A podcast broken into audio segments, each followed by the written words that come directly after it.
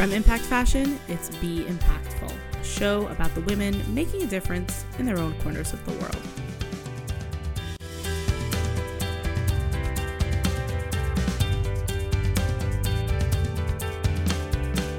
I'm Rifki Itzkowitz, and on today's show, I talk with a military wife about her daily life.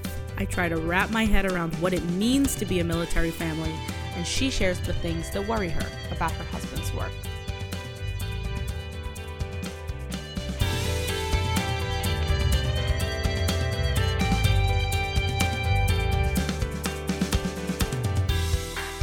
Widroff, and you'll hear me say this several times during this conversation, is a superhero. With fewer than 0.5% of the US population serving in the military, many of us do not have any connection to someone who serves. I am so grateful that I got the chance to ask her a few questions about her life and what she wishes we all knew about the people who protect us. What was I like as a little kid? Definitely very spunky. Um, I've been told since I was a very little kid that I have an old soul. So it's kind of interesting to fuse those two personalities. Um, very type A, which makes my life now very interesting because it's anything but type A. Um, but definitely just a very adventurous kid and, and still am as an adult, always looking to learn new things, um, involved in lots of different things, and I'd say high energy, definitely well, you you said that like your life now is not very type A. What is your life like now? So life right now and the day to day is is pretty normal. However, the bigger picture of our lives is somewhat unique um, in that we are an active duty military family. And what that means is my husband wears camos to work every day. Um, he technically can be deployed at a moment's notice. Um, and that that's something that's sort of always in the back of my mind for sure as a wife um, and as a mother of how it impacts my young children's lives. Um, but it's also really exciting to see my husband be able to do something he's so passionate about and really make a difference in the lives of people who you know desperately need that difference. Right. Okay so my, i have a million and ten questions right now. Um I I actually know one other person, and we spoke about this before we started recording, um, who is active duty military, and they are currently uh, stationed in Germany, in Berlin, and it's it's a totally different it's a totally different way of approaching the world. Did you know when you met your husband that this was what he wanted to do? Was he already in the military at the time? So absolutely not. He it was not part of the picture at all. Um, it wasn't something I think he had even ever thought about. We got married about nine and a half years ago. So, right before he started his PhD in clinical psychology, um, we were living in Brooklyn and living the very run of the mill, normal young married couple life. Thank God had a child a couple of years later. Um, and when he was sort of getting towards the end of his PhD, there was a presentation about being a military psychologist. And he came home and mentioned it to me. Um, and I actually have immediate family members that were in the military as well. And I said, no way. I'm not interested in that. I don't want to have to keep moving around. I know how hard it was on um, my aunts and my cousins. This is just so not for me. Uh, again, being type A. And he didn't mention it again for I'd say probably a year. So now we're going into his last year of his PhD, and he was applying to internships, um, which is sort of like the equivalent of residency in med school. It's your last step before you graduate and you become licensed on your own. And a bunch of military ones came up, uh, and he looked at me and said, You know, if we did this, you'd be able to quit your job and it would give us the opportunity to sort of you know move around and get to know some other jewish communities. And we had already agreed that we wanted to move out of brooklyn. Um, we wanted to raise kids out of the city. I'm from atlanta originally so being in a smaller community um, was definitely on my radar and something i wanted to do.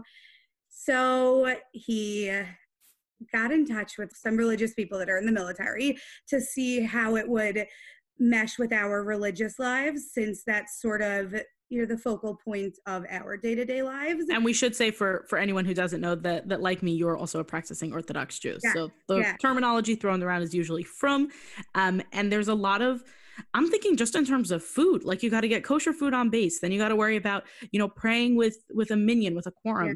10 times a uh, 10 times a day 10 people three times a day and um it's late people i'm tired um and and all of that it's yeah. a lot of just aspects of your day-to-day life that you need to see if that fits with the rigidity of the military absolutely um, and we definitely did a lot of research we spoke to as many people as we could asking every question we could think of and the more that we learned about the military and especially the more my husband learned about being a military psychologist the more drawn he was to it. Um, and we sort of just had this feeling of okay it's a four year contract. If we're not happy after four years or if this doesn't work for our kids and this doesn't work for our religious lives then four years and we're done and, and that's it. Um, and we are about four years in now so how long did it take you to come around to the idea like um, it seems like he was gung ho from the very beginning. This is what I want to do, and that you yeah. needed some convincing. Understandably so, by the way. I'm trying to think like if my husband came home today, was like, "Let's be in the military," I'd be like, "I don't even know what I would do." Um, how how long did it take you to come around to it? I would say probably three to four months. Um, okay as we got closer, again, mentioning that internship process, it works exactly as residency matches do, where you apply, you go on interviews, and then you rank in numerical order from your top choice down and then they rank theirs. And if you once you match that's where you're going. It's not right. that you're getting four offers and then you get to choose your favorite. So we we really did a lot i mean i really did a lot of soul searching to make mm-hmm. sure that this was a venture that i could really wholeheartedly support my husband on. And and the reality is that as much as you may learn about it before you're living it you know it, it it's impossible to fully comprehend. So it sort of was a leap of faith um, but again in the back of my mind it was if this doesn't work after four years we're done so I felt like there was a safety net there. Um, it also made it a little bit easier that it wasn't an active wartime. And um, my husband actually matched with the Navy, which was his top choice. Um, and naval psychologists aren't usually deployed to the front lines. It's just not how it works. So having that biggest fear of is my husband really going to be put into danger? Having that alleviated a little bit made it a lot easier to say okay let's do this. Okay so does that mean that your husband goes to work every day on a boat? That's what everyone thinks. So it well really, you said navy. Yeah yes and that's what i thought also. Um, no my husband goes to work every day in an office. He sees patients in a clinic and it could be that in our next station, um, when you are moved somewhere, it's called a duty station. It could be that next time around you will be on a boat. Um, it really just depends on where you get stationed and what the job criteria is in that location. So if he gets a job on a boat, does that mean that you live on a boat for whatever length of time that he's oh, stationed oh, no. there? Um, oh, good. If his job was on a boat and the boat was scheduled for a deployment, it would mean that we move to whatever town near the base um, and that my husband would be deployed for anywhere from six to 10 months. It really depends on um, the boat and what they're doing, but Navy deployments, as far as that goes, are pretty long. Um, that's, that's, too stressful. I don't want to think about it. Yeah. Okay. Yeah. I don't, I don't want to think about that. I can't, the, you are a, it's crazy because families doing what you do is part of what keeps this country running. It's it's a huge part of what keeps us safe. It's a huge part of um of just of just functioning as a country. You need to have a military. And yet the people who actually do it, it is completely and utterly beyond me. And you are basically a superhero, is my point. Thank you. Um so so you mentioned moving around and getting stationed. So how if you don't mind me asking, how old are your kids? My oldest is turning seven this summer, and my youngest is turning four right after Passover. Okay. Two so little girls. Little, yeah, li- yeah, littles. Um, how often do you move? We typically move every three years. Um, again, I mentioned we're really coming to the end of the first contract, and thank God um, we plan to. We, my husband, plans to resign. Um, so we uh, we moved to Baltimore for one year. My husband did his residency at Walter Reed um, Military Hospital. It is one of the largest military hospitals in the country. Um, that was a really sobering experience for me. I mean, if I whenever I had to go to the doctor, I went into the hospital, and a lot of people that um, are unfortunately really injured at war are brought back to Walter Reed. So you, it really, really was eye opening to just how much this world is and what you know this means. Um, so we lived it we lived in Baltimore and my husband drove into Bethesda each day. And we chose to do that again just because we had such little kids. Um, I had also transitioned from working full time to being a full time mom with a brand new baby. So I wanted to be near friends, and we had friends in Baltimore. So, okay, we lived there for a year, and then we got moved to Connecticut, where we live now. Um, and in the fall, it'll be three years since we moved here. Um, and where we're going next is not official yet. Um, there's a couple of places that are being thrown around, um, but time will tell what actually happens with that. Wow. So the the place where you're living in now, do you ever like decorate your apartment? So uh, decorate it for like military? Like, no, no. I mean like, okay. Oh, so I'm because like because like you're always moving. Yeah. I mean, I would I would imagine that it's so important to to have to not feel transient that way you know to yeah. to feel like the place where you're at right now that's to have your your feet solidly on the ground i'm also recording this from inside my apartment which we've been in for a little bit over two years and i haven't gotten around to putting stuff on the walls yet or most stuff like i just haven't taken it and i can't imagine that if i was always moving that i would have the um i don't know like the uh, the gumption. I don't know what what the right word is, but like I would just by the time I would get around to decorating, it would be we it would be time to move again.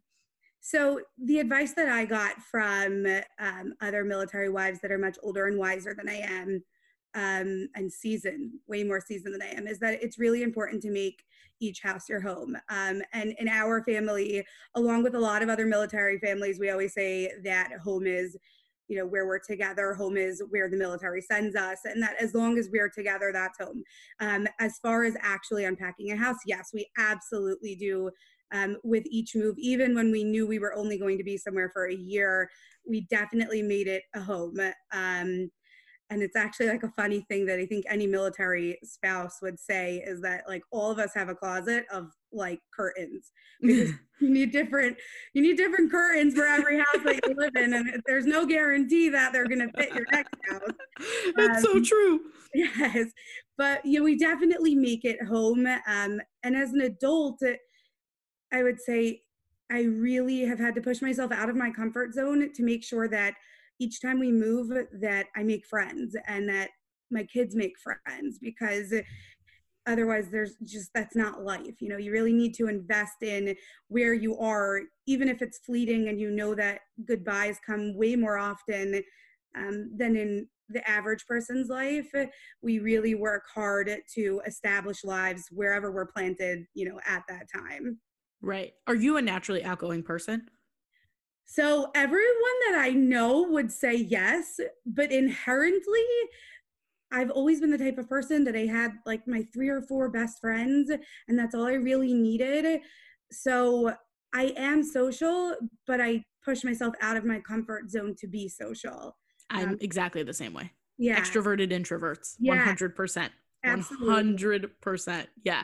So does your day to day life look pretty similar to you know your husband goes to work he happens to go to work in camo but he goes you know your husband goes to work you stay with the kids you they go to school or and whatever like does your day-to-day life look any different because you're a military family? Not right now um and again a lot of it has to do with the job that my husband is doing at the current time.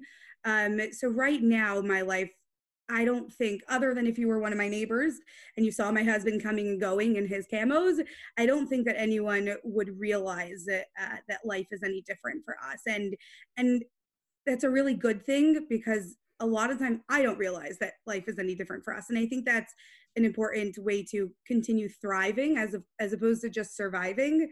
Um, but again, you know, in the back of my mind, there are anxieties and concerns that are not part of a normal person's life. Uh, right. Uh, You're concerned about your husband getting sent to a war zone. I am not concerned about that. Right, right.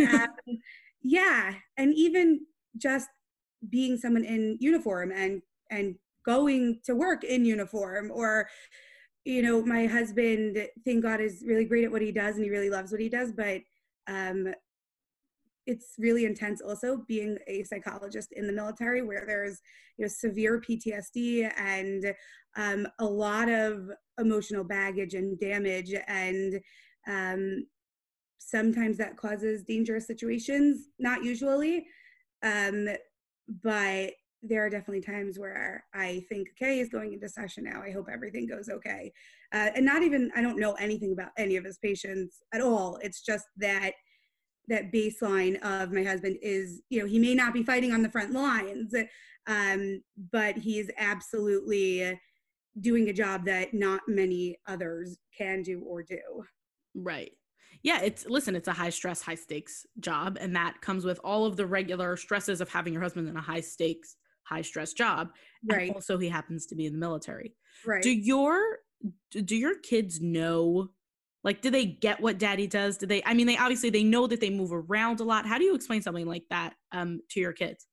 So, it's actually really hard. It's one of the hardest parts of this life. Um, my oldest was three when we moved to Maryland, and my youngest was about eight weeks old. And my husband actually was in officer school at the time, so he was gone for six weeks. We moved to Maryland without him. Um, and my three year old was very concerned about will daddy know where we are? Is he going to know how to get to our house?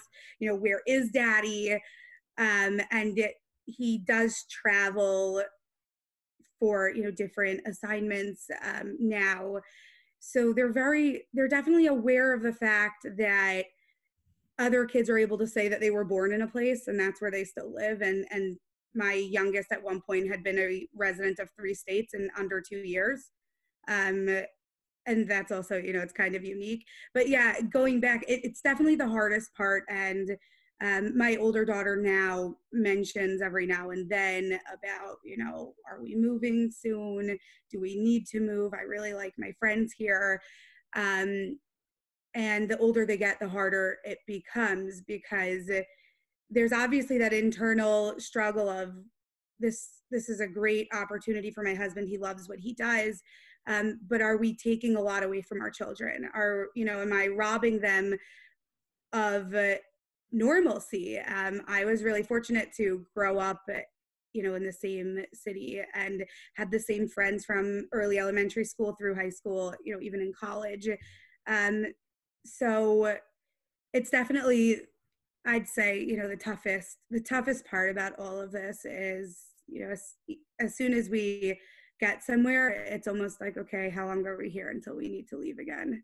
yeah it's i can imagine that taking taking a toll especially on a little kid like like yeah. you said like a seven year old who doesn't really you know it's it's tough it just is it's and I, i'm sure that the that they even if now when they're little and they can't really appreciate it i'm sure that they will get to a point in their lives when they will realize the the sacrifices that you guys are making um to really keep to really keep everyone safe which is huge i'm curious to know what about I'm I'm not really sure the right way to phrase this, but you know, like I said, your life is completely and utterly different about it. And maybe this is a question that I should really be asking your husband.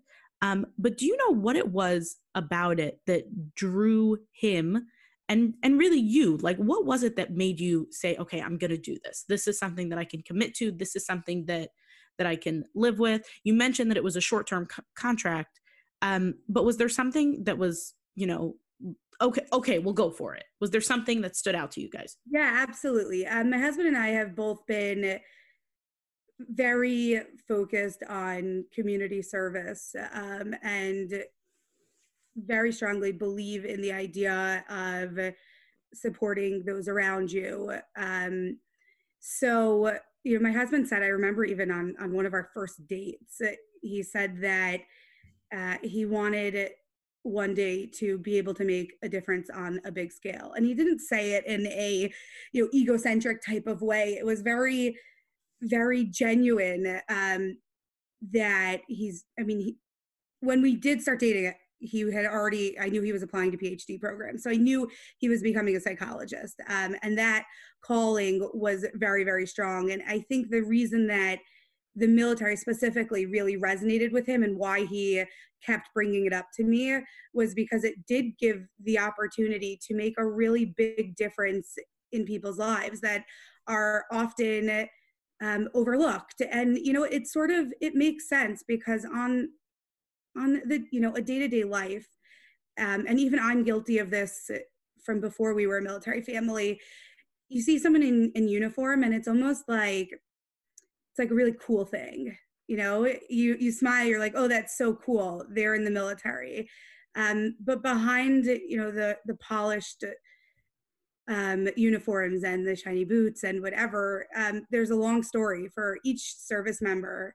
Um, and a lot of them you know, as i mentioned before have a lot of baggage and and that sort of comes with the territory and a lot of them know it going in but having support and being able to work through some of those issues to um, reestablish themselves in a healthy way so that they can continue having normal lives, whether that's in the military or getting out of the military um, and being a civilian again. Um, you know, hearing my husband speak about that and how how much he just felt really drawn to filling that position um, it was really hard for me not you know not to take that leap of faith. And and again as much as in the back of my mind my safety net was okay it's only four years um, four years is still a significant amount of time. Four years is a while. Especially when you know that um, you know not me but as far as my husband is concerned he he signed away his certain freedoms as a civilian um, and there's no there's no turning back on that. Um, once you commission or enlist you know depending on um, whatever you know you're doing it, it's a done deal. Um, so i definitely i was nervous but i definitely felt that through listening to my husband um, and seeing how how passionate he was about this that this was something that that would work for us because we would make it work um, and because it really aligned with our central you know morals and what we want to be as human beings, which is um, just giving people. Right. You mentioned that your husband signed away certain freedoms. What did what do you mean by that? I don't know anything about enlisting in the military. so maybe that's not the right word, and I'm sure if there are other military spouses listening, they're going to think like, "What is she talking about?" um, more so that you when you join the military, you're not a civilian. A civilian is someone like me. Um, a civilian is someone like you. We come and go as we please. We don't have anyone other than obviously state and federal laws, um, you know, dictating our lives. Um, but when you're in the military and you're told to go somewhere or duty calls, as they say, you're going there. Uh, there's no, I don't feel like it. There's no maybe tomorrow. It's okay you know when am i leaving and um, sometimes they say jump, you say how high. Basically, yeah. Okay. Um, and that, yeah, that again, that's a big thing. There have been times where my husband called me and said, "I found like I found out that I'm leaving in two days for X amount of weeks." Um, and there are people that find out they're getting deployed, and hey, you're getting deployed in six hours. Oh God. Um, so, I guess it, it's it's more the freedom of like knowing that ultimately, you know, if you don't want to go to work as a civilian, you don't have to go to work. You'll get fired, you know, maybe, but no one's going to come after you. Um, but in the military, that's not the case. There's no. Right. You're showing up. Yeah, exactly. That, that makes sense to me. Um, I I would imagine that's how a military needs to function. It's it's a military. It's that's just how it works. Um, what's something that you wish people knew about military families? Hmm there's a lot of things. Um, there's definitely a lot of stereotypes that go around about military families. Um, I guess the biggest thing is just to keep our spouses, you know, in your thoughts and to not not take it for granted because we I no longer have the privilege of um, ignorance is bliss when it comes to this sort of stuff. But, and I wish that other people realized that as well, that behind every serviceman or woman, um, there's a mother, there's a father, daughter, sister, brother. There are so many of us that are at home um, waiting. Sometimes it's weeks that you know you don't hear from your your family member. Um, that there's just there's a lot of people that are are waiting at home to know that that everything is okay um and yeah i think i think that really is the biggest thing for me at least and my viewpoint that's changed is that you know the military is not just you know the blue angels flying their airplanes and doing cool tricks and it's not just the the sailors that are coming in for Fleet Week in New York and their cool white uniforms. These are real people that are really risking their lives. Um, and even if it's not, like I said, being necessarily on the front lines holding a gun, um, there's still a tremendous amount of sacrifice that goes in every single day to protect the very things that we take for granted.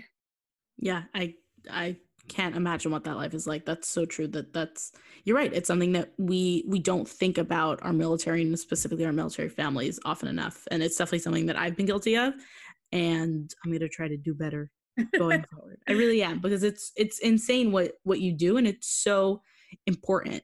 If someone um, came to you and said that they were considering they had a they had a family member or they themselves were considering enlisting what's one thing that you would want them to know?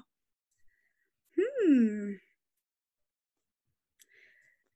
I would I would say just to really think about it and to speak to as many people as possible, um, because I I mean I've also seen uh, through being on base um, and just being around other military families that there are a lot of people who see the military um, as an escape. And they're for a lot of people that you know it turns out to be a positive thing. If you're from let's say a low income area and college is not an option financially you can join the military you get out of your bad neighborhood and after you've served for a couple of years you have your gi bill which will pay for college you know so that's a really great option. Um, but it's not it's not like playing army as a kid. Uh, there's there's a lot of expectations. There's a lot of hard work. Um, and ultimately it is the you know the biggest commitment that i think you can make. Um, and that commitment shouldn't be taken lightly. Yeah i that makes perfect sense to me a random question that popped up into my head um so specifically when it comes to Shabbos, when most when Orthodox Jews will not, you know, answer their phones or use electronics or stuff like that, do you does he spend Shabbos on base? Does it like what happens if he gets called on a Shabbos? Like how does that how does Shabbos work? Give me the rundown. I'm so sure. curious. So again, it's it's going to change a little bit depending on the duty station and the job at hand. Um, when my husband was in officer school, Shabbos was just him by himself. Uh, um, and it was a really weird experience for him, as he said, you know, not sitting at a table with his family. Um, and there were times that I believe there were lessons on Shabbos um, or like physical education. And thank God there are enough religious Jewish men and women in the military that it's not that no one's heard of it and you know they're not like what like what do you mean you can't use your right. phone what do you mean um all of that being said my husband um as i mentioned is a psychologist um and he definitely has times that he's on call on Shabbos um and we have asked a million questions to our rabbis about um, the way to handle this. Um, I'd say that in the last four years, and he's on call over Shabbos once a month. He's maybe gotten two calls. Um, oh, and, okay. Right. And these calls are life or death um, in most cases. So, you know, so then you go and you do what you need to do. Right. So, fortunately, most of the time he doesn't actually have to report to base. Um, if this happens, but he does need to give instructions to the people who are on base or um, the corpsmen, which are like medical assistants, if you will, um, you know, in the clinic or in the hospital about what to do with each patient. Um, that was also a really interesting thing for our kids because you know we we don't use electronics at all on um, on the Sabbath, and when you know it's weird for a three year old to be going to school and learning one thing, and all of a sudden now daddy has his phone out, or um, yeah, you know she's asking why, and it's sort of sensitive that you don't want to talk to a three year old about, well, you know, a patient was suicidal or um, or anything like that. So it's been a delicate balance of explaining, um, you know, why why he has a phone um, on certain occasions and why he doesn't or why it's okay and why it's not. Um, but in general, I, I would say that we've gotten I don't want to use the word lucky because I feel like luck takes um, God out of it, and luck also takes the the people that we've worked with out of it. Um, but my husband has been very fortunate that his chain of command has been extremely agreeable um, and understanding of our religious lives and he's never been forced to work on a holiday or on sabbath itself um, in the winter time when the Sabbath starts really early, they have always allowed him to leave work in enough time to get home before the Sabbath starts. Um, I would say that we we really we haven't really felt that the military has detracted from our religious lives at all.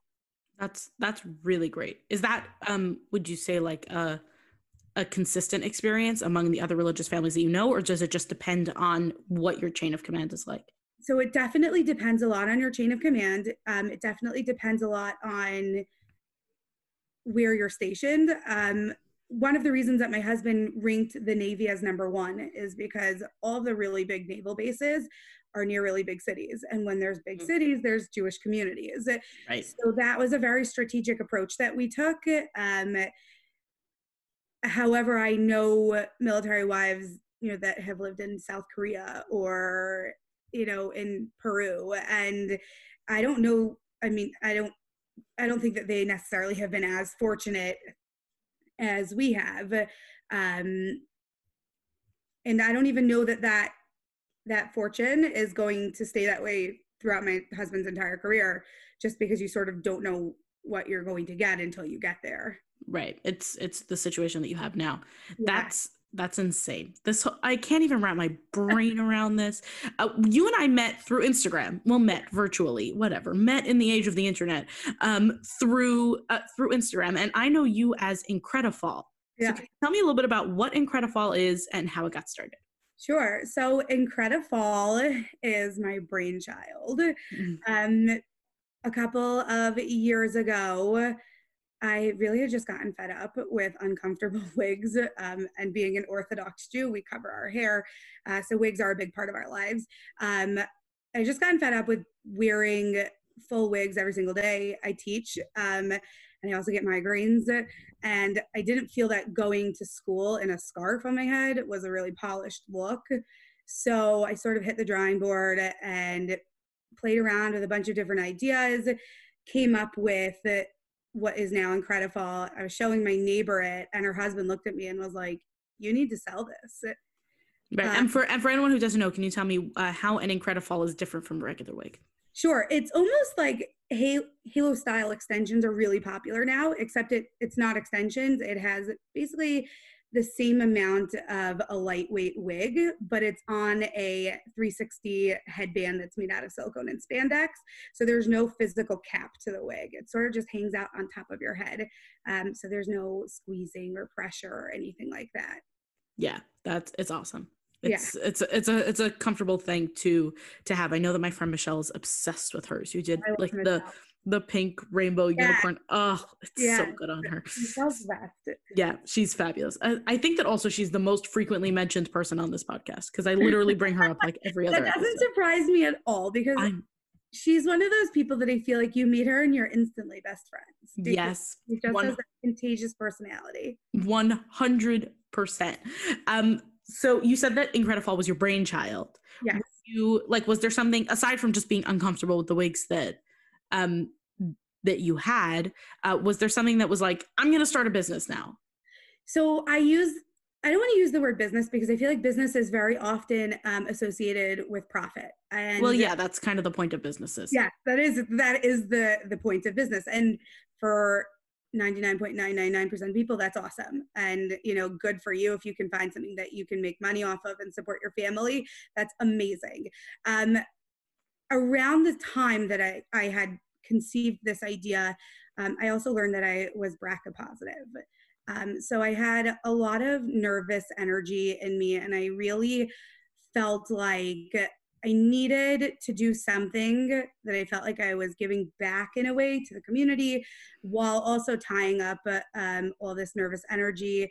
Um, I had decided that I, sorry, I decided that I definitely was going to go ahead with having a double mastectomy and reconstruction to prevent myself um, from the risk of a BRCA mutation. And for anyone who's not familiar, um, a BRCA gene mutation makes you a tremendous amount more susceptible to developing breast and ovarian cancer specifically for women and there's a bunch of other cancers that are associated as well um, and in the ashkenazi jewish community the statistic is crazy and it is one in 40 women so anyways i found out that i was positive um, i had gotten tested because a cousin of mine was diagnosed with breast cancer um, and being a teacher, I didn't want to have surgery in the middle of the school year. I didn't want to upset my kids' lives in the middle of the school year. So I had planned surgery for June. So this is September, I found out. Um, so I was speaking to my husband. And Whoa, was, hold on. That's an entire school year. Yes, it was an entire school year. Wow. So for an entire school year, you knew that you were at really high risk for breast cancer and did not have the mastectomy until an entire right. school year later? So I'm 29 years old. So I was 28 years old at the time. So although it is a high risk, there was no high immediate right. I right. still okay. That makes sense. Yeah, there was definitely a few years of a safety, and I even am considered young for undergoing the double mastectomy. Um, but again, with military life, I didn't want to travel from one city to another and have to start over at square one with a new team of doctors every time. I also didn't want to worry about, hey, it's six months. Oh no, I don't have a doctor. I'm behind on my mammogram, on my MRI. It just, for our lifestyle and for me, going ahead with surgery was the best choice. Right. Um, so that being said, you know, I was talking to my husband about outside of teaching and outside of being a mother and a wife, I needed some sort of project to consume that nervous energy. And I just made this fall for myself. Um, and a neighbor of mine had just said, you know, the Shabbos, the Sabbath before, you should sell this. And I looked at my husband and I said, I think I want to do this, but I don't, I don't want to make money off of it. And my husband looked at me and sort of was like, what do you mean? like, mm. how can you spend so much time doing something if you're not going to, you know, make money off of it. And I explained to him um, how, you know, just like it was important for him to pursue a passion and giving back in his own way, that um, I totally know what it's like, you know, when we were living on a single income and he was getting a PhD in, you know, in Flatbush where everything, you know, rent is exorbitantly high and there are more expenses, you know, than you can even think of and how just getting another wig is not always an option. And I think that for the average person, having a wig that you're either going to wear on a rainy day or during beanie season, if you will, mm. or on migraine days, um, you know, even even if I could charge a lot, why do I have to? You know, why can't I just do something that I'll charge, you know, enough to cover my expenses? Um, and everything else will you know i'll structure it around volunteer um, and it took off and i never imagined that it would take off at all um, and that was really really cool in a way and it was the best gift i could have given to myself during that year because it absolutely accomplished what i wanted to and any free minute that i had um, was you know taken up by speaking to different people about ordering the Incredifall or um, about my mission and also using my platform to advocate about um, being BRCA positive, which I've done more recently. Um, at the time, I had not really, I hadn't mentioned it to anyone, um, even my friends, only my closest friends knew what I was going through. Um, and people kept saying to me, why is it so cheap? Like, mm, you know, that would be my first question. What's wrong with it? Exactly, which is so funny because it, we hate when wigs are super duper expensive. Um, but I, but I we expect them to be super expensive. We do. So I got a lot of questions about why is it so cheap? And I, I always like to say, you know, it's not cheap, it's inexpensive. Um, and the reality is, is just because we're not marking it up from what we're paying. Um, and right. I, have even had people tell me how stupid I am um, for not profiting off of this. And maybe from the way that they're looking at it, fine. You know what? Maybe I could have made loads of money off of this, but that was never what it was about for me. Um, and I think that that's, you know, that's something that I'm like in general. I really do try to help people and um, I've just always been that way of looking for, you know, voids that I can try to fill whether it's through my creativity or just being there for someone. Um, so yeah, so Incredifall started out as me wanting to solve my headache problem to um, being a legitimate thing. I almost said business again, but it really it's not. Well, it's uh, a nonprofit, really. Yeah, right. I, that, that's what it is. It's it's uh, the literal definition. It's a not profit. Yeah. This is this has been such an eye opening conversation. I'm so glad that you took the time to speak with me today. If somebody wants to learn more about you and what you do, where can they go? They can look me up on Instagram. Um, my handle is easiest one is at Incredifall. It's I N C R E D I F A L L. Um, and through there, you know, we I usually am the one who answers the direct messages. Um, if it's not me, then you know someone will say how to get in touch with me.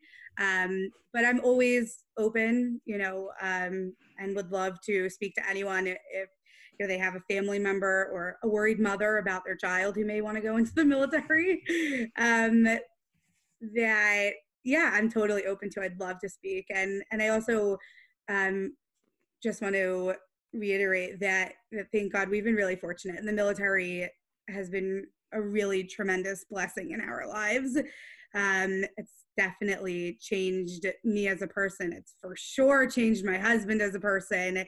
Um, and it's a really great opportunity for the right person. I'll say it that way. That sounds great. The last question that I want to ask you, which is what I ask everyone who comes on the show, is to you, Esther Widroff, in your personal life, in the way that you move through the world, what does it mean to you to make an impact?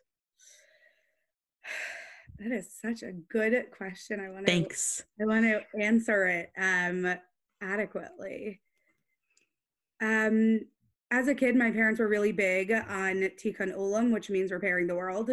Um, and that really stuck with me growing up and into adulthood. And I think to me, to make an impact is to leave a place better than you found it, um, to leave someone walking away from a conversation feeling better than they did at the beginning of the conversation, feeling more confident about whatever is going on in their lives.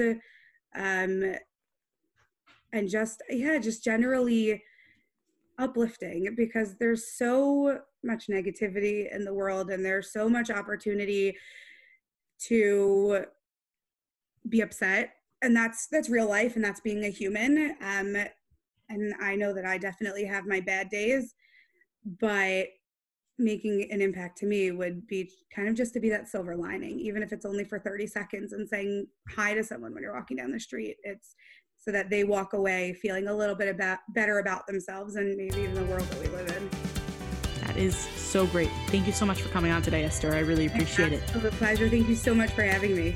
Thanks for listening. You can find a link to Incredifall's Instagram page in the show notes. Swipe up on the cover art to access those. To hear more episodes, subscribe or head over to impactfashionnyc.com slash blogs slash podcast While you're there, feel free to check out what's new in the world of size inclusive modest fashion.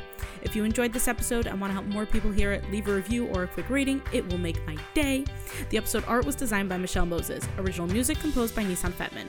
This episode was produced and hosted by me, Rifki Itzkowitz. Catch me on Instagram and Facebook and now TikTok also. I don't know what I'm doing, but I am there at impact.fashion.nyc. As always, here's to making an impact together.